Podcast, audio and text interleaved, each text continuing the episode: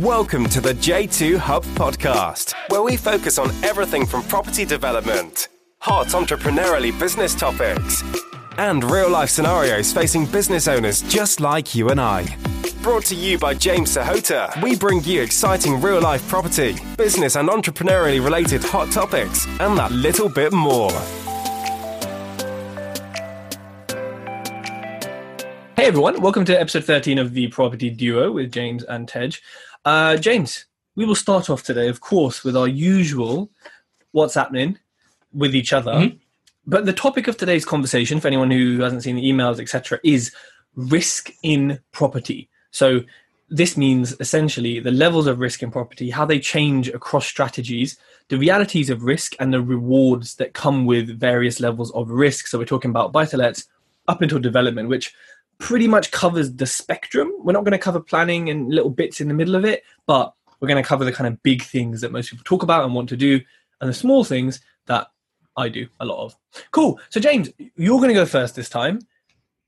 Tell me about your uh, your last week I've had a great week, actually, man. Um, you know, obviously, I, I started that uh, whole Women in Property podcast series that I'm doing at the moment, where I'm speaking to loads of interesting women. And you know what? I, I've just been so amazed. You know, I always knew women were doing massive things in property, but unlike men, they try, they kind of keep it on the D-low. They don't really, you know what it is? I'm learning more that they don't brag. The men will brag. They'll say, you know what? I'm doing this development. I've got 12 rooms going on. Got all this peas coming. I'm going to be super rich Women don't do that. They're quite undercover. They just go about their day, just get stuff done. And the more ladies I'm speaking to, I am blown away at the level of project ladies are working on. Like, you know, ladies within our network, ladies within our Facebook group, or, you know, ladies on the Instagram, or even people that join us on this call are working on some amazing projects. And, you know, they have some amazing systems in place, ways of forecasting projects, assessing deals. And it, it's just been a really nice series to record because not only am I really enjoying the recording, but I'm learning so much. And I've actually, you know, I've been using it to my advantage in the sense that I've I've sent out some deals to be assessed by some of the ladies and cast their eyes over it. You know, obviously they've looked at it and said that's wrong, this wrong, that wrong, this wrong. You know, like they would. Um, and uh, yeah, I'm so glad I did that series. Like really, really super glad. And there are some clever people out there, and as the weeks are going on, they're just getting more and more clever. So yeah, that's been a really, really good highlight for me. Um, HMO finally back in control. Uh, you know the fiasco I've been having at the moment where they're trying to counter claim. So I'm for the people that don't know, I'm claiming against my lettings agents for loss of rent for nearly four months. Um, we had a rent to rent agreement. They're trying to claim against me for uh, not paying back a deposit. They never gave me a deposit. Now this is the joys of having a membership with the NLRA. Uh, you know, you pay £75 a year, and they are just absolutely fantastic. I spent two to three hours with them on the phone for this particular case, and the advice they've given me has just been phenomenal. So, um, you know, if you want a link to that, it's in my Instagram. If you just go through the feed, you'll see a link there with a discount code or get you some money off of that. I highly recommend you all sign up because uh, you need a bit of advice. If you're stuck, those guys are going to tell you how it is. So for me, basically they can't claim against me because uh, they don't have an AST contract. So I could pretty much tell them to go and do one. And you'd think, as letting agents who have been operating for eight years, they'd know this, but you know, obviously they're a bit thick and they don't.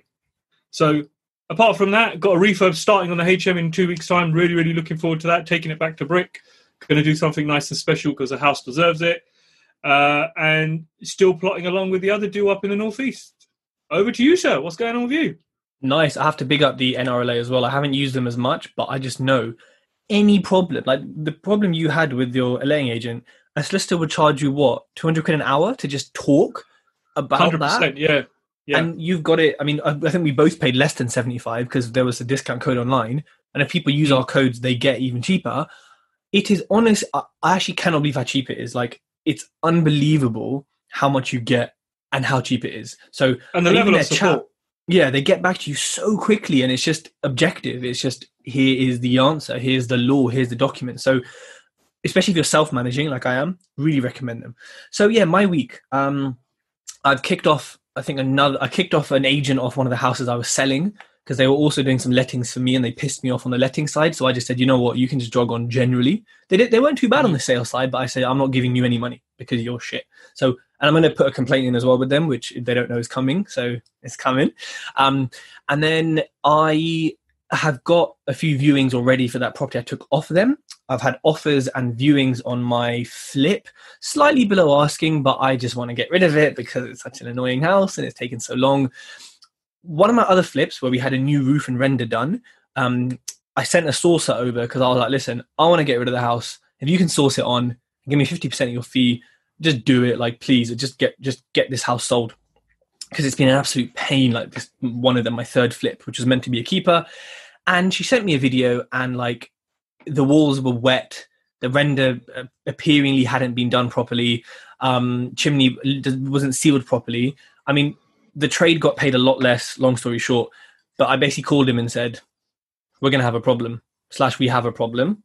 Get your ass down there. She's gone back Friday morning.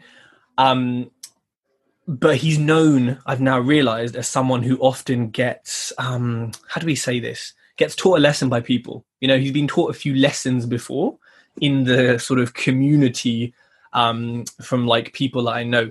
So, me and someone else may actually be taking some legal action against him as well um, once this is resolved. So, all good fun and games. And I can't go to Wales because it's still on lockdown. Like, I can't legally enter it and I can't like stay in an Airbnb. So yeah, I'm just sort of like, cool, cool, just building up all the tension, ready to go. Uh, for when but I you have your own Airbnb though in Wales. I do, but it's it's fully occupied. Oh right, okay. okay. And uh, I mean, it's in an area that is very far from most of my properties. Not a problem. I mean, when I go up in July, I'll probably the, the issue with staying there is it's I don't know what ninety quid a night or something or hundred whatever. I can stay in an Airbnb for twenty five quid a night. So net it's not, it's not worth me staying in it. Why so, am I not surprised? Why am I not? Because surprised? I'm a because I'm a business man. That's Jay Z. You're said. a penny. You're a penny pincher. That's what you are. So, anyways, um, I need money for shampoo and hair oils, don't I? So, yeah, that's that's been that on property wise. So it's been pretty annoying, but I've got a property that's being finished today, and the carpets are going in Tuesday.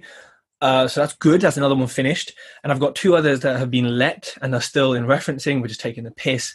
Um, but yeah, otherwise, I've, I've, blocked, I think, seven more people in the last seven days. So one a day. Um, some proactively, some reactively.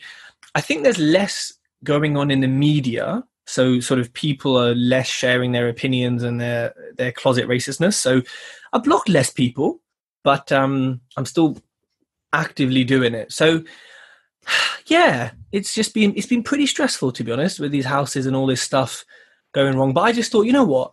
Everything always goes wrong for James, and if he can handle it with a smile on his face, so can I. You know. So big up James for getting me through that. That was a compliment. Listen, no, thank you, thank you. I'm going to take it as a compliment as well. Just want to check in on how your mental state is, well, man. How's your mind doing? You know, we're in lockdown. Obviously, you're not getting out much. How, how are you feeling? Do you need a chat? Do you need a hug? Has my mum has has my mum texted you and spoken no. to you about me or something? Because it sounds like sh- her words.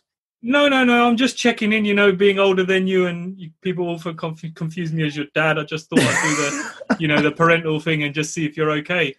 Um, uh, mm, yeah, I'm going a bit. I'm going a bit stir crazy. Um, the heat is nice. I've got an olive tree. So mum bought me an olive tree for my birthday as part of some gift. I love wow. olive trees. So I kind of look at it and then just pretend I'm in Italy. You know, so yeah, I'm all right. I am I am going a little bit uh, crazy. I don't understand opening up lockdown to sit in pubs, but you can't like merge with your partner or it. Oh, fucking whatever. It's your boy. Well, it, you know what? I might I might come and see you this weekend because I'm going to be quite close by to where you are. I might just come and knock on your door and say hello. And I know that would be a very nice treat for you. Just let me know. I'll make sure I'm not at home then. So yeah, sure. Um, Sorry, right. and before we go on, What's going on with that roadman pigeon of yours that's been living in your conservatory that you told me about the other day? It's not a pigeon. It's a, I don't know. It's a blackbird with an orange beak, and it goes into the deck, and it will just go in the deck, sit on the chair, like it'll hop in, go on the deck, go on the chair, and then jump from tomato plant to tomato plant, sit on a succulent which can't take weight on it, and then fly out. I'm like, okay, what what what are you doing? So we got a very curious bird, um, roadman bird, we're calling him I heard, I heard he's been staring you out as well. Like, you know, he's not even scared of you anymore. Well, he did get a snail off a wall break it in front of me and eat it and leave the shell for me to tidy up. I didn't tidy it up. I just said it'll decompose in like hundred years. But he's he's threatening me to be honest. This little bird bastard.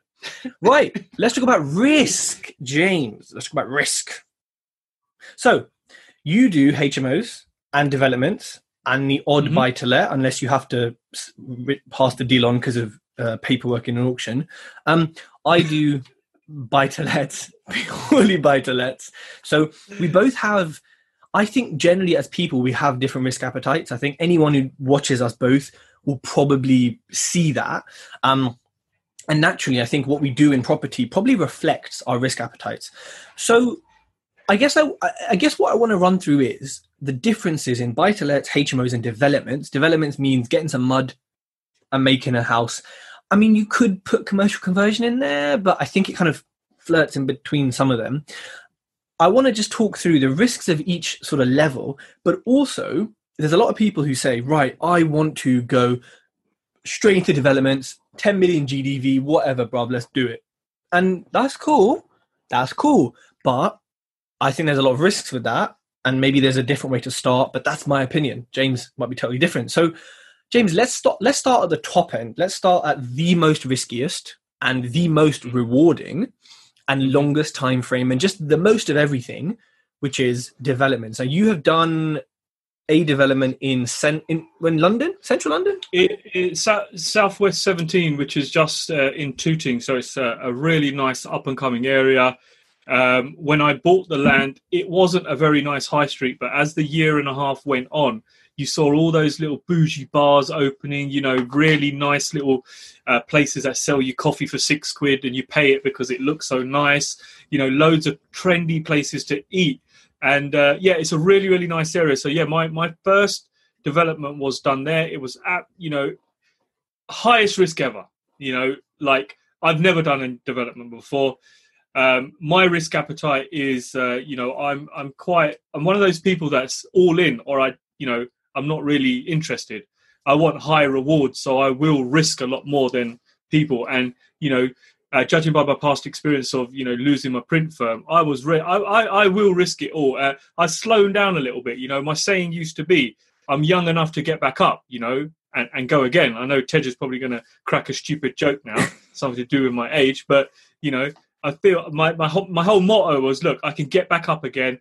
Um, obviously as kids have come along and families come along i'm a little bit more wary because you know when you start risking it or i don't really want to be on the street with two kids and a wife because that's just stupid you know? But when i was on my own would i have risked everything yes i did risk everything. I put my house on the line. I put everything i had on the line. Because at the same token yes it's high risk and people were saying what the hell are you doing? But at the same time there's that little thing in my head was saying when this goes right, the reward that's going to come off of this risk is going to be phenomenal and it's going to be huge. And that's exactly what happened with the new build.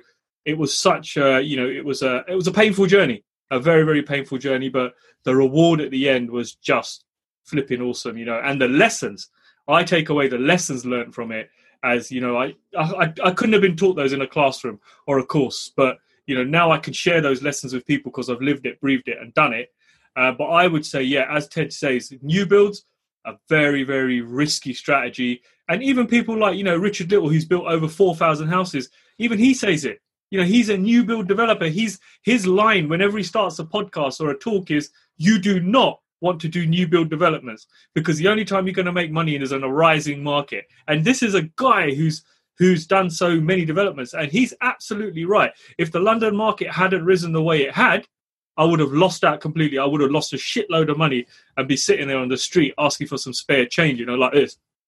So, you know, wow, I'm I'm lucky. Well, yeah, you know them ones, don't you? They're ones that fake it all the time, with a cup just hanging out and they're doing a weird yoga pose. Oh my god! Yeah, lovely. You know the one. Yeah.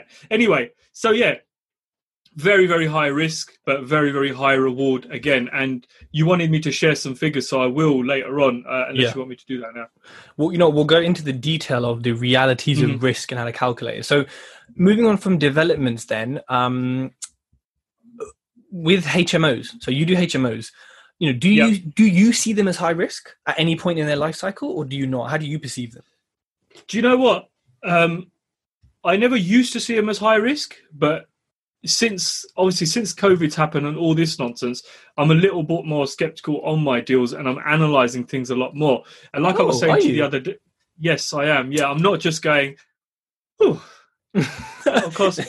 How much is that? Oh, which is the wind blowing? That's You your know- pre-COVID assess. That's your pre-COVID spreadsheet, isn't it? that you if if anybody wants something assessing, just send it to me. I just gotta check which way the wind's blowing, and I can give you a, uh, uh, you know, an honest opinion on it. But you know, like I was saying to you earlier on this morning, I've really had to kind of get my ass in gear, and I had a massive kick up my ass the other day by someone who is so damn good with figures that he drummed my deal down to, you know, he really ripped it apart.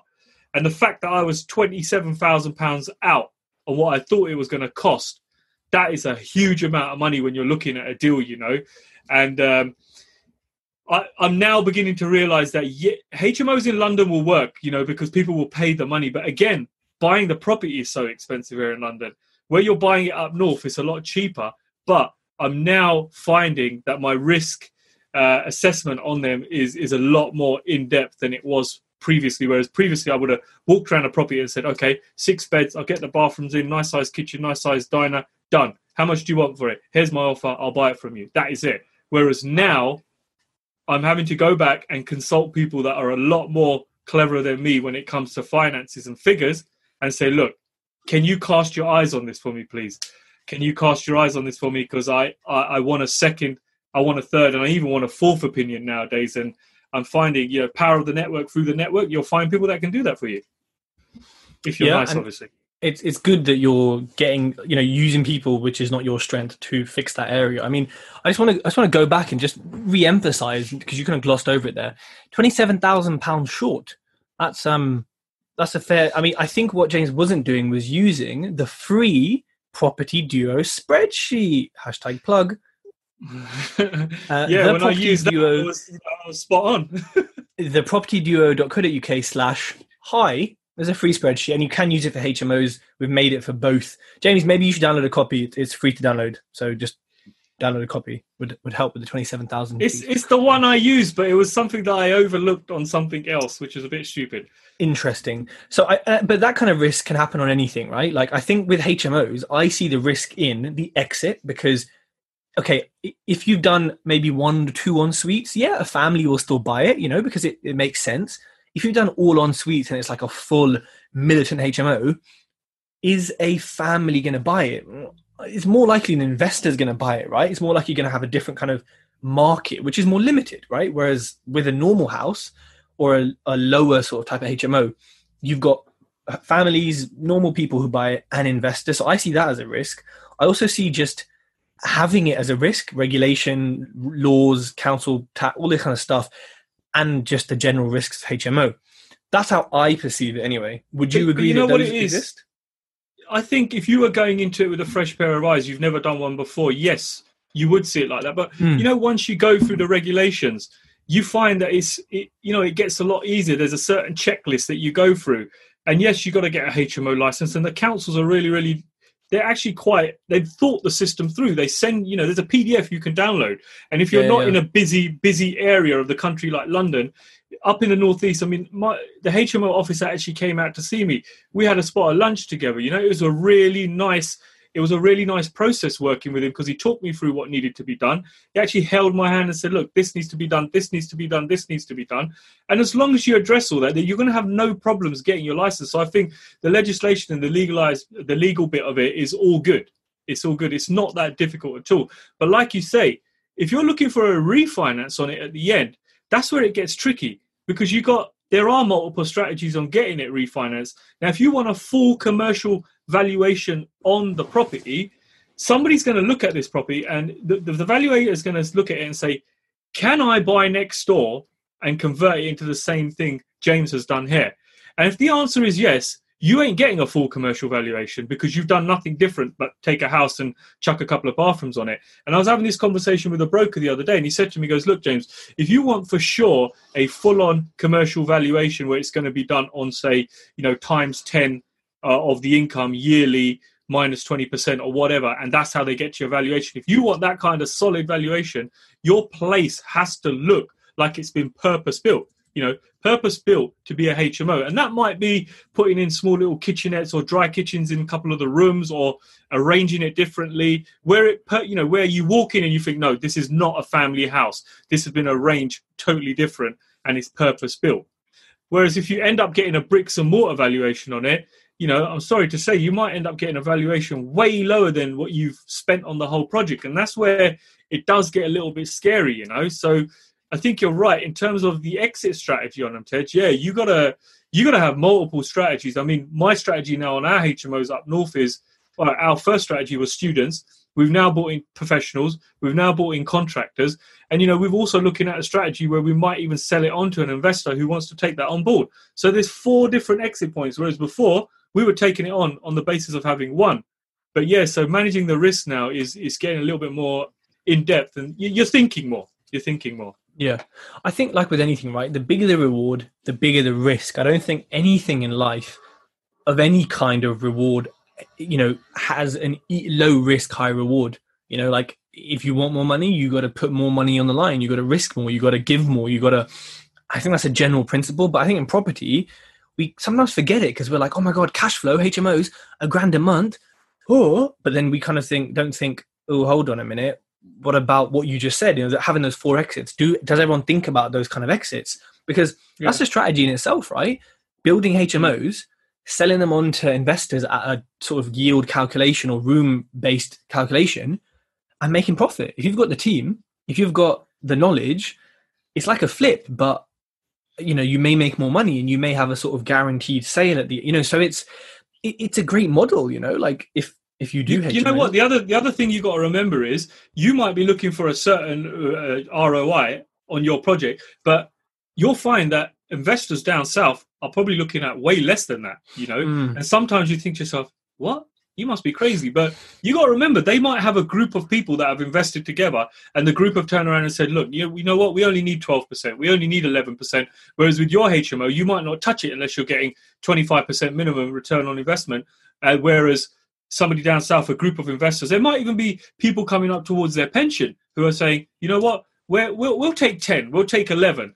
And then when they see your deal, you put your deal up, it suddenly becomes so attractive to people to take on as a running concern. And it just, you know, it's another exit strategy if shit hits the fan and something else doesn't work for you.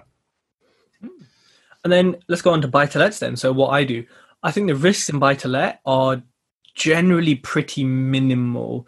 I think especially if you're doing BRR, the the main risk that I have is probably the same risk everyone has, which is getting the end value, you know, getting the valuer to see the value of it. Um, otherwise, you know, looking at a refurb, yeah, of course there are risks, like I just said with this property where where it's leaking, but that's not as expensive as fixing, you know, uh, all the complex plumbing or wiring in a HMO that might go wrong, or fixing something on a development that's like, oh, we've built the foundations too shallow. Oops. Like you, I, I have that problem because. Oh, do you know that? Dealing... Do you know someone that happened to?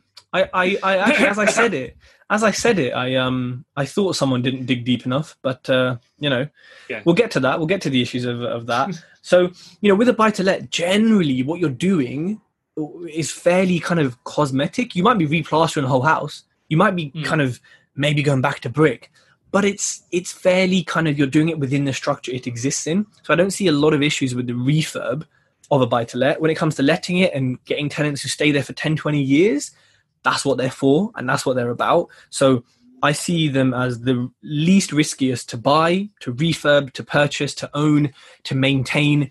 You know, if something goes wrong or something needs to be edited or changed, I find it very easy in a buy to let to say to the Sparky, can you just change that and it's like yeah done easy or to the plumber can you just done you know it's so much easier um, in a buy to let and of course your rewards are less which we'll get to but you know as a starting point for people i think you i personally think you should do a buy to let before doing a hmo and you should just do maybe a couple of buy to lets before you do um, a development and I know it's different because you know, different types of things, but once you understand refurbs on the in, inside of a house and construction and terms and why you plaster and why you use foil back boards and fireboards and acoustic boards and all this stuff, when it comes to the development, you're learning the ground part, but the rest of it you kind of know, so you're not being taken for an idiot. And and lenders, I mean, a broker might correct me here, but you'd probably be a bit better in the eyes of a lender if you say, look, I've got a couple of buy to lets. I'm a landlord, landlady, and um, you know, I, you, you can trust in me. It, I think it can mm. help your case. So, yeah, I think for me they're the natural starting point. But you can have. I mean, I had someone on my podcast with how many buy to did he have? Two hundred, maybe mm. maybe two eighty or something like that. Um, you can just keep buying them and sort of let and forget, as people say. Don't do that because um, mm. you'll miss things. But yeah, I like buy to let. So James, like, like, you said there as well, Tej. You know, you with a buy to let, you know, it might be a cosmetic refurb. It might need a boiler. It might need this. You know, let's not let's not um, you know miss the point here with a with a HMO. It's going to be a lot more than that. You know, I don't think I've ever come out of a HMO spending less than sixty thousand pounds to convert it. You know, and that's that's a, a good price you know putting in bathrooms sorry putting in shower rooms thinking about how the soil, soil stack system is going to run through the house. Because you've got to remember mm. the house wasn't built with the the waste pipes running through the rooms. You've got to think about all this stuff and then you're thinking about having bigger boilers put in water tanks how's the water pressure going to be handled and stuff like is the supply into the house big enough for the water to start with so it isn't just let me buy this house and I'll stick a bathroom here, stick a bathroom here. You have six showers going on in the morning and someone washing the dishes. You're going to soon know about it. You know if the water pressure isn't right. So it's uh it's not you know the, there, there's a higher risk there in terms of refurb as well. Yeah, I think I would start with like a four or five bed, minimo, whatever you want to call them. I wouldn't go straight into a 32 bed unless I was JVing with someone who had done that many beds before. That's just me personally. Doesn't mean that people listening can't or shouldn't. That's I just would. what I would. That's just what I would do. Um, James, calculating risk. So for you now, moving forward, and just I guess generally when you have deals, like how are you calculating the risk, and where is your mind at when you're looking at a deal? Like, what are you thinking about risk? You know what? As you could probably tell from some of the podcasts that we've done together now and shows, I'm one of those people that I don't really look at the details too much, you know, but over the last six months to eight months, I have started looking at the details a lot more because you know I've been speaking to a lot of people that look at details and they look at details on day one. And what's what really amazes me is there's some really clever people out there that analyze risk so much. You know, they will do a worst case scenario, a best case scenario, a mid scenario, and then they'll do a worst worst case scenario, and then they'll do a you know what happens if doomsday comes over and all this happens and they've calculated everything so they can see on paper exactly what's going on. Whereas i won't go to that level you know because i haven't had to. Maybe i've been lucky with the market. Maybe i've been lucky here and there doing it the way i have. But i think my level of risk now i still want to go all in and go big. But off the back of that i'm now spending a lot more time looking at deals and analyzing stuff and reaching out for help. You know, look, you got to look at it this way. When you start a pension, yeah, you start a pension, your pension advisor will say to you, look, your money's going to be invested into the stock market or it might be invested into here or there. They ask you straight away, what is your level of risk like? Are you a risk taker? Are you a higher risk taker? Or are you someone who likes to play it safe? And based off the answers you give them, they then invest your money into certain things for you. So if you say, look, you know, I don't want to take any risks, I want to keep my money nice and secure, they're going to put you into an investment that's going to get you a lower return. If you say mid, they're going to put you into something mid that's going to get you something distant. Sorry, um, something okay. And if you say you're a high risk taker, they're going to put you into some, you know, some higher stocks that are going to get you some high rewards but there's also high losses there and it's the same with property if you if you look at property as in terms of your pension or how you would uh, assess your level of risk for a pension some might say a buy to let is very, very low risk. You know, it's a low risk investment, whereas HMO might be mid and uh, a commercial might be a very, very high risk investment. But I think personally, everybody needs to take a moment to work out what their risk level is like. How are you as a, as a, you know, how do you handle risk? Just look back in life. You know, can you take it? If shit hits the fan and you lost everything, would you be able to take it? Or are you going to turn around and be like, oh my god i'm going to jump off that bridge and kill myself you know you need to understand what your level of risk is personally and i think that comes with time and if you're not good at assessing a deal sometimes i'm not good at assessing a deal or i will overlook something Send it out to someone. There's loads of people out there that are way better than you. And I'm one of the first people to put my hands up and say, look, sometimes I ain't good at stuff. So I will go and find someone who's great at that and say, listen, can you do this for me? You know, or can you give me a hand with this? And that also helps you manage your risk. If you're stuck and you're thinking, oh man, is this good? Is this bad? Is this good? Is this bad? Get a first, get a second pair of eyes on it. Get a third pair of eyes on it. Get a fourth pair of eyes on it, and help them manage your risk level. Yeah, I agree. I think I think you know more tangibly. I guess what I look at is the. I think that worst. I I don't look at best case. I mean, I might do it just to be like, oh, let's just get happy for like a minute and see what happens. But I'm just looking at what is the okay case and what is the worst case. So on my spreadsheet and on like the Property Duo spreadsheet, I'll just change the end value down by five, down by two, down by ten, down by whatever. I'll, I'll up the refurb by a little bit. I'll just literally manipulate the figures and be like, okay, if this goes wrong, even with the contingency, even with a, a conservative end value, can I deal with this? You know, is this within my criteria? And then I sometimes I'll actually go back at the pictures or the video or my builder and say, look, this is the kind of quote I'm got, or this is what I'm thinking. Or look at the pictures again and just be like, is the refurb going to cost more? What am I missing? I'll kind of re go through it. Mm. And sometimes, well, most, well, I guess often actually, you know, the price I have to offer to make this deal work is just not going to work because the worst case or even the semi worst case is just so low on my return on cash employed that I'm just like, uh, this is not worth it. And it's annoying because you're like, oh, well, if it happens best case, then it's a great deal. But how often in property does it happen best case?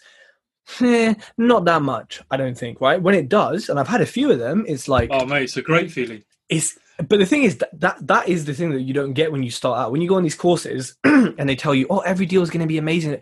No. Like when we have a good deal, you can see how happy we are because it's fucking rare, right? Like it's yeah. rare. So, you know, that just shows you the realism and, and, the kind of risk that you have to the risk things you have to take into account. I mean you know obviously there's things you don't really think about like what if the house catches fire? It's like well you've got insurance. What so there's some elements yeah. of risk that you know you don't think about. But i think having a spreadsheet and just manipulating the figures in, in a positive way well not in a positive way but playing with them and saying like you said, can I deal with these situations? I was actually um, teaching someone property who's in who's in uh, Instagram, and his spreadsheet is sick. Yeah, he has a best case, okay case, and worst case, and it does it automatically for him.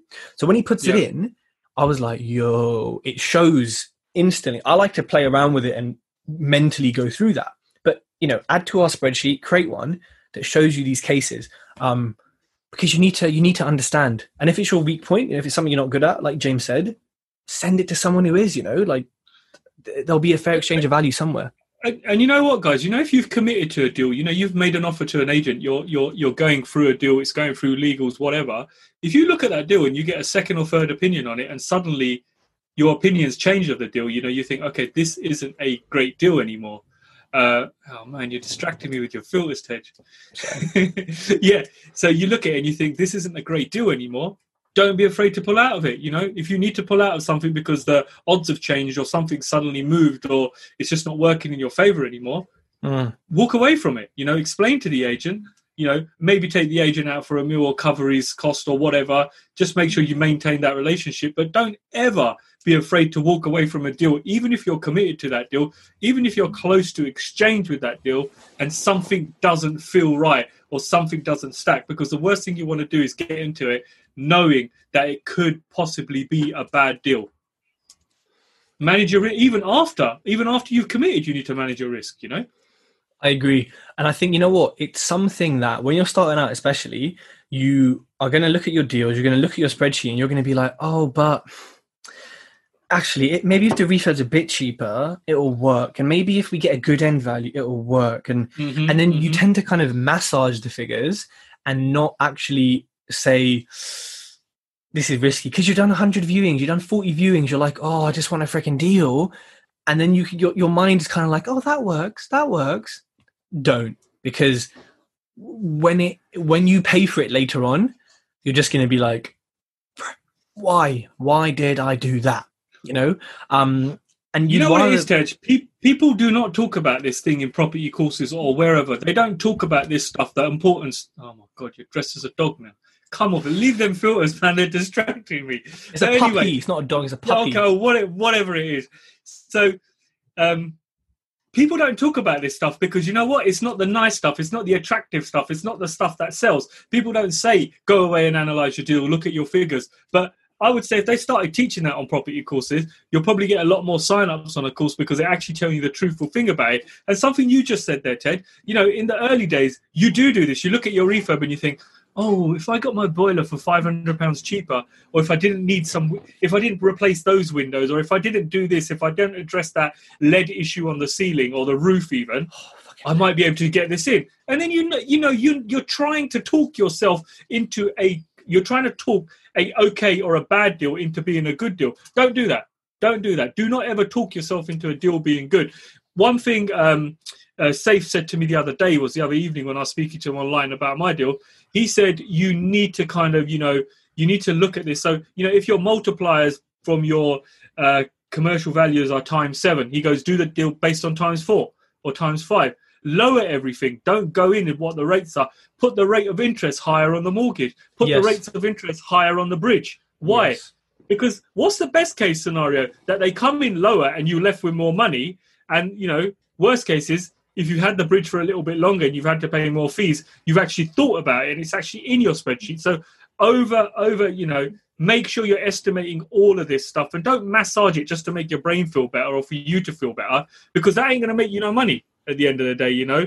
The thing that's going to make you money is is assessing your deal and the true figures that come out at the end of it. Yeah, and prevention is always better than cure. Well, not if you're a pharmaceutical company, but there's no there's no money in prevention. Anyways, but it's it's always better to not have to then halfway through be like, oh, two grand extra on the budget. So, and I've had that happen before, and thankfully the buffers and margins were so big that it was like, nah, it's not too much of an issue. But you just you just don't want to be dealing with it. So James, that, I think that that kind of covers how to calculate risk. If anyone has any questions on calculating risk, if you have any maths questions or, or something, let us know, um, and we will we will answer them for you. So, um, James, the realities of risk. Now, um, Oh, I like this one. with with your um, with your development, hmm with your development, are you, done playing with filters? Your uncle discovered technology, yeah. Um, Let me just turn it off because it's distracting me now. Yeah, go on. when when you are when you were dealing with your development tell me what went wrong and not the life story but just tell me everything that went wrong okay, uh, everything that could have gone wrong went wrong. You know, everything I planned for didn't go according to plan. Um, so I think one of the biggest things was um, employing my first contractor where it went wrong. You know, I didn't. There's a risk in employing a contractor. Don't just go for a contractor where they say, you know, this guy I knew from the gym. So I thought, I've known him. He's done a bit of work for people. He's come recommended. He's going to be fine. He should know what he's talking about. First mistake I made, I didn't manage the risk there. What I should have done is manage the risk by going to see previous things that he's done. How was it? Speak to the people that he's worked with. Did he come in on budget? Did he say what he was going to do? Did it come in at, say, if he said 100 grand, did it come in at 100 grand or did it come in at 140 grand? So for me, number one, I didn't manage the risk of employing a contractor properly. I didn't think there was a risk. You know, I'm not going to claim to know it, or I didn't think there was a risk. I just thought you get a builder, they're all great, and everything's going to be hunky dory, and it wasn't. So things started going wrong from day one there.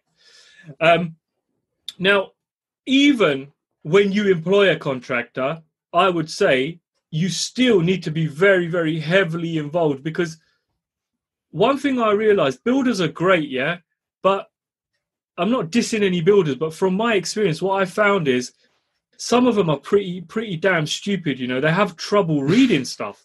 You know, and there's a bloody drawing in front of you that says to you it needs to be 2,200 mil from this wall. So why is it 4,200 mil? Oh, because I thought we could get away with it. It's like what the hell, man? it's like it's like when you build a Lego model, yeah. It says step one, count four holes along and put a pin in.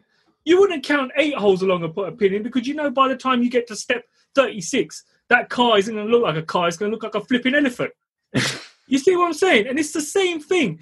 It's don't assume that a builder can manage himself, you know, and you gotta you gotta take it on yourself to think this there is a level of risk still when you have a contract and you've got to manage the risk. You can't expect him to manage it because you leave a builder to his own advice devices and you tell him to build you a single extension, he might build nope. you a double extension. Yeah?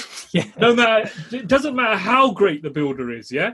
It's only when they start working with you over time and they know how you work with risk, how you how you um you know how you manage things, what they expect, the level of expectation that your relationship really starts to form. But in the beginning, you need to manage you seriously need to manage that risk. So some of the things that went wrong for me was because um, I didn't manage the builder correctly, he started building this building at the wrong level. Now this was a basement dug building. It shows you there's a line there. It goes down in the ground and it starts from there. It doesn't start from there. Now, what happens if you build a building from there and not from there? Foundations are not right and it can just fall and have subsidence. Well, the biggest thing oh. is, Tej, it's going to end up being a lot bloody taller, isn't it?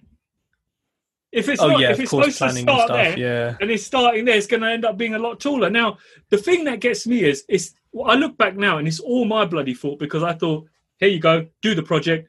I'll come and see you in six months' time when it's ready. it don't work like that. Do not ever do that, please. Nope. For nope. the love of God, anybody out there getting into new build, do not trust your do not trust anybody when you're doing this. If there's money involved and it's your hard-earned P going out every single week, you mm-hmm. want to make sure you're going down there and checking everything. So, number one, I didn't manage the builder. He built the building at the wrong height. What happens then? It has to all come back down again. Who covers the bill? He's looking at you like this. You know, you're looking at him like this. you're both there like this. You know, there's a there's a long period of silence, and you're trying to work out what's going to go on here. But I'm glad that happened because that was totally my fault. I didn't manage risk. It was totally my fault that I didn't read any of the. Well, I didn't go through the drawings with him. I just assumed that he would know what was going on. Um, so it shows you the higher risk a project you're getting into, there's a lot more shit that can go wrong. It's not just, oh, a couple of floorboards need replacing. I'm talking about a building needs to come down because the foundations ain't right. It's been built at the long rev- level. And before you know it, you could be at a £100,000 minus before you've even broke out the ground properly and that's exactly what happened to me.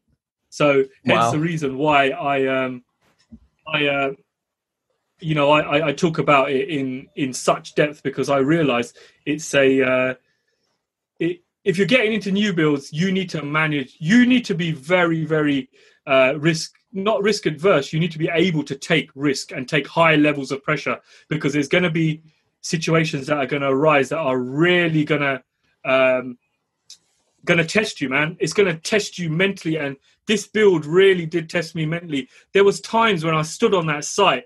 It's half complete. You know, I've shared it on my Instagram where the site is flooded. There was flipping rats there.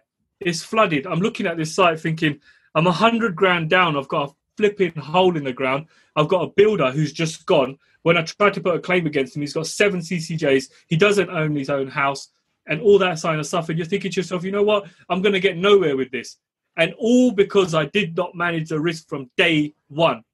I took it from guy in the gym, Gary in the gym.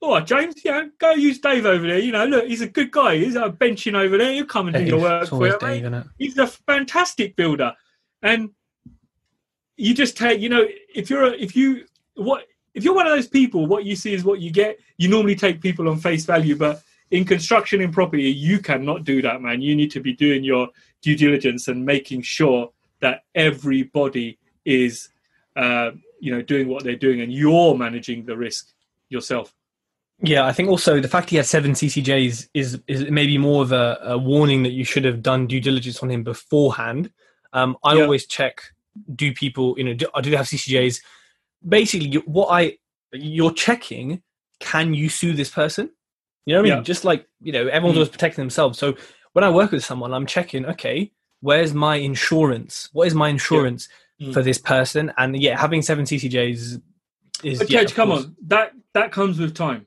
right? Oh yeah, of course it does. But that's that a lesson that people have learned yeah. now from you, which is start at the beginning. And mm. as much as you have to manage them, you have to also make sure that they are not you know someone like that or someone that can't be managed because some builders will say nah leave me on site i'll be fine and No, they're no, the no, worst No. because they can't be managed. I think you know what, taking the risk level totally down. How much have I ever been down on the site? Okay, I have one house right now that I may sell and make literally ten quid. Yeah, so I'll basically make nothing. That's the worst. I mean, yeah, I may make minus five grand if I let it go for super cheap, and I might do that. Why? That's not even a Nando's, is it, man? Must be. I know. I just need a couple more quid. Eleven pound ten is is my Nando's order. Um, just so everyone knows, in case they want to, you know. So I'm I'm just like it, I haven't been down a hundred grand, and I know that's in proportion. You were in London, so of course you know it, it's different. But I still haven't been down a huge amount, and I just know and think with buy to lets, unless I have you know unless something's gone totally wrong, I'm I'm not going to be down that much. Whereas with a development, and as Richard Little always says, you can be down that much. You can be down that much in the planning stage. You could be down Yeah. that much before you even dig in the ground. So for me, when it comes to the realities of risk, especially when you're investing from far, yes, there are things that can go wrong. Yes, there are issues that, you know, shit builders have done that I'm still having to sort of, you know, I've got a tenant moved in. They sent me like a whole report about what's wrong. And yet we're getting it fixed though within a week and happy days. Not the kind of tenant experience I want, but that's due to previous crap builders. And but really, it's my fault. I didn't check these things in the property. When I sent someone to check, I didn't say to them, and this is what you kind of touched on explicitly, like with the measurements, I didn't say, check this. Does this work?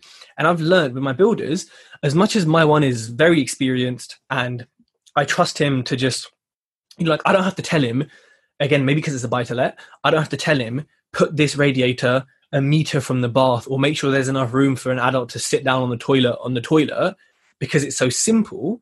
But when it comes to swag and certain things, I have to be prescriptive because he'll just take his own thing and be like, "Nah, these handles are shit, Tej. I'm gonna fix." I'm like, "No, gold handles look good." So you have you know, to be very. you know what it is, prescriptive. Tej? You can't leave anything to assumption. You Mm. know, uh, assumption is such a bad thing in the property game because, you know, logically you think to yourself, put a light switch there near a door. You know, a an electrical contractor might think, no, that doesn't really work. I'm going to put it just over there. You know, it's weird how people assume stuff. We all learn in different ways. We all, you know, we all work in different ways. So don't leave anything to assumption. And you know, just touching back on that, uh, my uh, new development story. You want to hear something funny? So the other day, someone someone saw the contractor that I previously had on job. He's been going around telling everybody, "Oh, James ran out of money, so I had to walk off site." you know, I ran out of money, so he had to. Well, I almost ran out of money because of him. But yeah, he's been telling people that yeah, um, I ran out of cash, so to walk off site. And you know, it was such a good thing that happened when I look back now, because the second contracting firm I got involved, they were actually a lot cheaper than what this so-called friend from the gym had quoted. I'm sure he almost went like this and went, "Ooh, what can I get away with charging him?" You know? James special, yeah. That's it, mate. He done a James special on James. On James got James, mate. It was James squared. I got James, yeah. James squared. So I think the realities of risk are clearly very different. We're talking about 100 grand versus maybe five grand loss, maybe. And your 100 grand was not on the point of sale, it was when you had a hole in the ground. So I hope people are realizing that that, like, that's scary as hell because what is this whole worth? Yeah, I know it had planning, so it is worth something. Let's let's not Yeah, but Tej, even if I tried to sell it in that condition with planning, I might have sold it for 160 grand. But it's already cost me 110 to buy it. By the time I put the planning on it, it was another 20, 30 grand, and then I've spent another 100 on it that I've lost. So I would have been uh, I would have been way out of pocket. So I was kind of back against the wall. You know, I had to keep fighting because the only way I was going to get out of this was to get this project built. And you know that's the only way I was going to recover from it. And a long period of the time, I thought to myself, you know what? If I just make my money back on this and I break even, I'm going to be happy. But to smash it and actually make some money out of it, I was way over the moon. And you know, just simply good things happen to good people. I say, you know, and I I bit my bottom lip and just carried on going, driving through, driving through. Uh, re- kept referring back to my mindset on when shit things happen and how to deal with it. And good things did happen in the end. I think that like th- that even highlights the stress and like anxiety can give you when you said you're you're basically uh, a hundred grand down even if you sold it and you're a hundred grand down in the process in in progress mm. that is like you, that's tough to deal with you know like especially because mm. physically you look at it and you think yeah, this is literally freaking mud. The only choice I have now, even if I break even, is to complete it. And it's not nice when you only have one choice because Mm. with a buy to let, if something went wrong halfway through, I know I can flog it in an auction. I know I can get rid of it because someone like me will come in and say, refurb, project, BRR, I'll have it or something. So, and I would have never spent so much just because buy to lets to to do that. I mean, look, if you're doing a buy to let in Earl's Court in central London, then yeah, maybe you can be in a similar situation because you're spending, you know, half a mil on a refurb or whatever. But generally speaking, doing the BRR in the north or whatever, you're not going to face those kind of cha- those kind of issues, and that's not necessarily a good or bad thing. So, James, tell us the figures of this deal, which may sweeten the headache. Uh, yeah, sure, sure. Um, can I? I might even be able. Can I share it on the screen? You're the host, James. You can do what you like, mate. Oh, oh yeah, I forgot about that. Everyone on IG, I will turn my camera around so you can see. Uh, okay, let me just share screen. You ready? Oh, it's like Inception. Look. Can you see that? Yep, it's up. Okay, so this is what the site looked like um, when I bought it. It was a site just at the back of a garden in SW17. Uh, nothing fantastic. The reason I bought it was because I knew it was, you know, the person before wasn't reading the planning details, and I knew I could do something with it because I read the planning details. So, uh, total cost to acquire and build came in at three five eight. It was valued at five two five, which just simply blew my mind. You know, when it got valued at that, I was just like, Jesus Christ, what has happened here? The market grew so much. Uh, we refinanced it for uh, three nine four, meaning I had a lump sum left over in my pocket of thirty six grand, and it's on a monthly rental now for one thousand six hundred and fifty. This house broke every single ceiling price for a one bed in the area, and it also uh, and it also bo- broke the rental income in the area for uh, uh, one bed flats as well. I think I got some.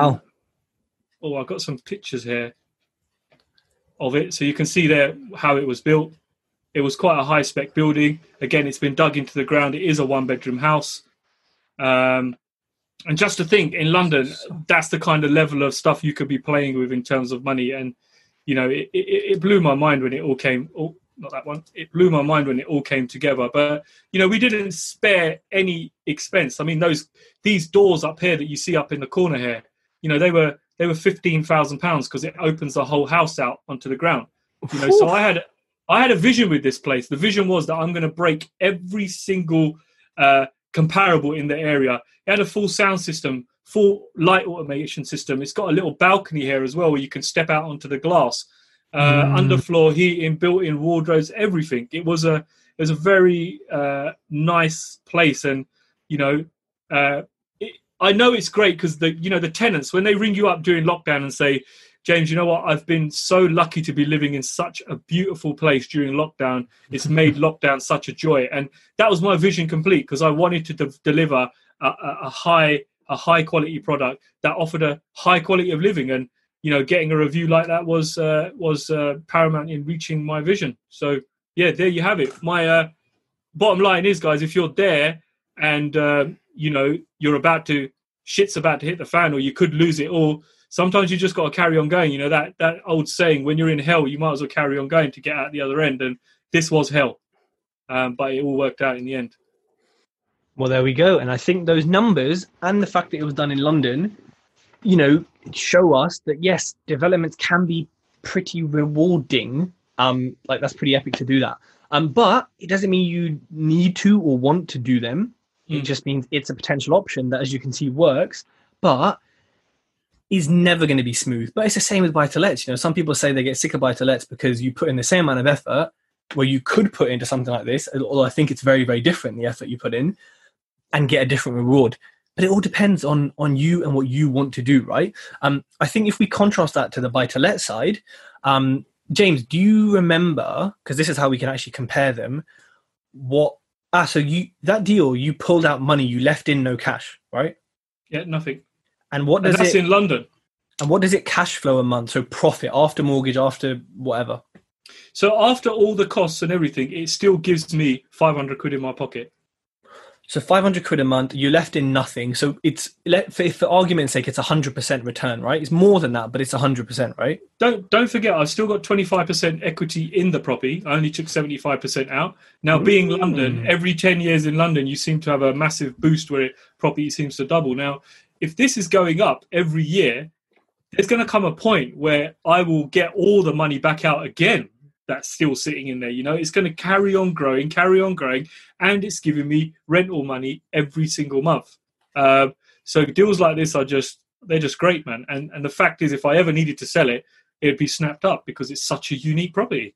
Mm. And I guess that is de-risking in itself by doing it in a place like London with this kind of appreciation, with this kind of market movement, and the fact that it's so unique with the type of bricks you use, the location, everything means that sometimes sometimes you can de-risk something by making it awesome. If you have an incredible product, you might have lots of competition, you might have lots of challenges, but because it's so good, it's like well the risks become a lot more minimal, you know. Whereas if you bought a house in Worcestershire in the middle of the country, some bungalow, and you were trying to sell it for half a million, you've got a much more limited pool compared to your house that's still worth half a million, but it's a big, big difference in areas and actually risk.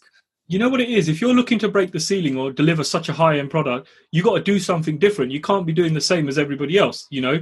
Everybody was saying to me james you're crazy putting a full automated sound system in there with sonos amps in every single room. The reason was young professionals want to listen to music you might be in the bedroom i you know i even went to the extent there's speakers in the shower so you can have a shower you can connect your system up you could be playing music in the shower while somebody's listening to music elsewhere in the house and for me i actually put myself in this place. Okay, I'm probably not as young as the people living there, but I envisioned what it would be like for people to be in this place. Uh, number two, I wanted to open the house out onto the garden. So I even thought about, okay, people walking around on the tiled floor. You don't want it to be cold. You want your feet to be nice and toasty. You know, if you're walking outside onto the brick, you're coming back inside, you want your feet to be toasty. All these little things were thought about uh, little balcony areas, windows to bring light in, you know, using a German contractor to put the glass in. And all these little things helped. When the valuation report was done, all of this stuff, you know, for the valuer to say, wow, this is a stunning house, I can see no expense has been spared, you know. Um, you know, you got to have that vision. You got to have that vision before you start on where you're going with it. And I'm, you know, I'm glad it kind of turned out in the right way it did because it could have been a bloody disaster. Mm. And if we compare that to buy to let, which is the total other end of the spectrum, we're talking about risk here, the return on cash left in, in a percentage wise, is actually the same and can be the same. He's getting 500, I'm getting 3, 350 on my best buy to let. But, but on a percentage wise, we are getting the same number. So when you look at it, actually, you have to kind of say to yourself, as a return on investment, they can be the same on a spreadsheet. Yes, you get more from certain things. And this was a development of a house. If James did a development of flats or a development of, you know, something else, we could be talking totally different numbers here, right? But you can see how you can see why buy to let or why HMOs are still attractive against developments when some of the returns are technically the same, you know? You put your money in stocks, you put it in some someone else and they both give you eight percent you both get 8%, right?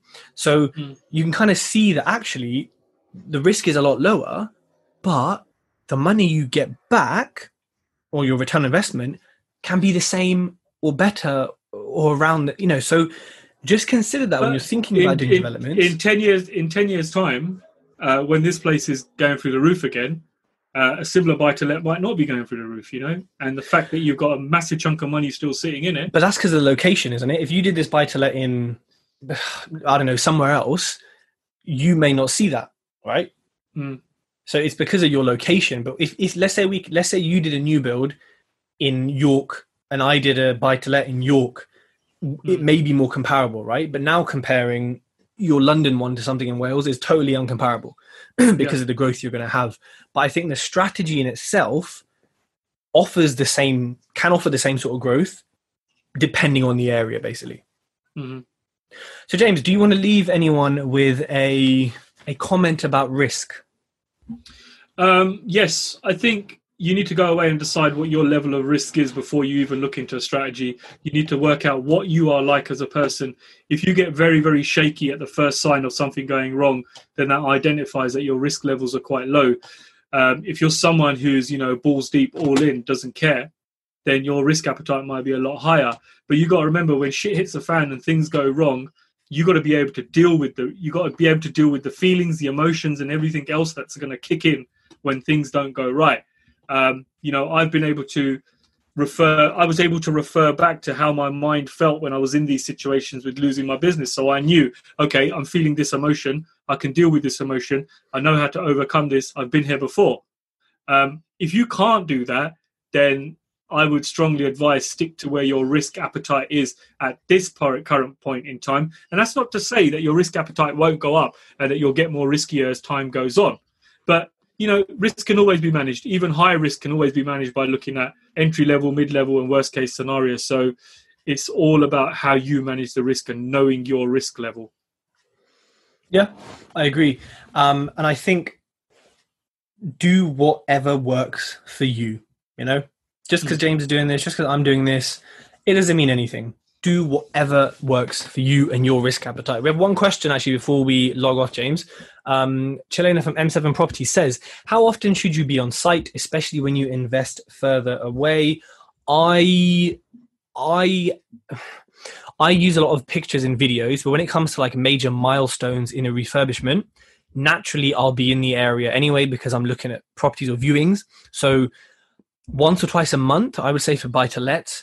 Um, however, I have people who, and I also have certain trades I use that are not part of my builder's trades that act as my eyes and ears and agents and friends. And so I can be on site. I'm like an octopus, you know, I could be on site a lot more times than I'm actually physically on site. So that's what I think for buy to lets. As long as you're, when you're starting off with a new builder, if you can, I'd be going once every week, once every two weeks, just to just checking in, just seeing what's happening, you know, making sure they know you're watching them like a hawk. Hmm. James? My my advice on that would be if you're managing something at a distance, uh, you want to be requesting a lot of for photographs before you're making a payment, and almost yeah. set up your own kind of system so your builder knows. Okay, Friday lunchtime, I need to stop and take photos of this, this, this, and this. I need to take a detailed video, a 360 video, not just of the nice part, but of mm-hmm. everything. And then you should also, once you've signed off a bit of work, if you're working at a distance and making a payment, you should still have a small clause in there saying that when I make a physical uh, inspection, if something is wrong, I can pull you up for you to do this again. Mm-hmm. Oh, yeah. Great points. Amazing. Well, everyone, this will be live on our podcasts in a few days. James, what do we always forget to do what we always forget to ask you, you forget to do is um, take a screenshot of this uh, Zoom call and share it on Instagram, Facebook, and tag us both in. And we'll give you a little pause, as Tej always does with his. Uh... Oh, I, oh, I can't take a picture. My phone's on the stand. That's fine. I, I just messed that up. And please, if you're listening on the podcast, please leave a review. And also, the British uh, Great podcast British Awards. Podcast Off, the P- British Podcast Awards are open. Uh, we've sent you all an email if you're on the mailing list today. Please just type in British Podcast Awards. And I'm sure you've got multiple email addresses. So you can vote one for me and one for uh, James.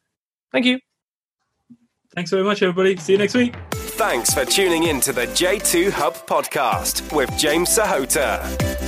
If you like the podcast, feel free to subscribe so you never miss another podcast from James.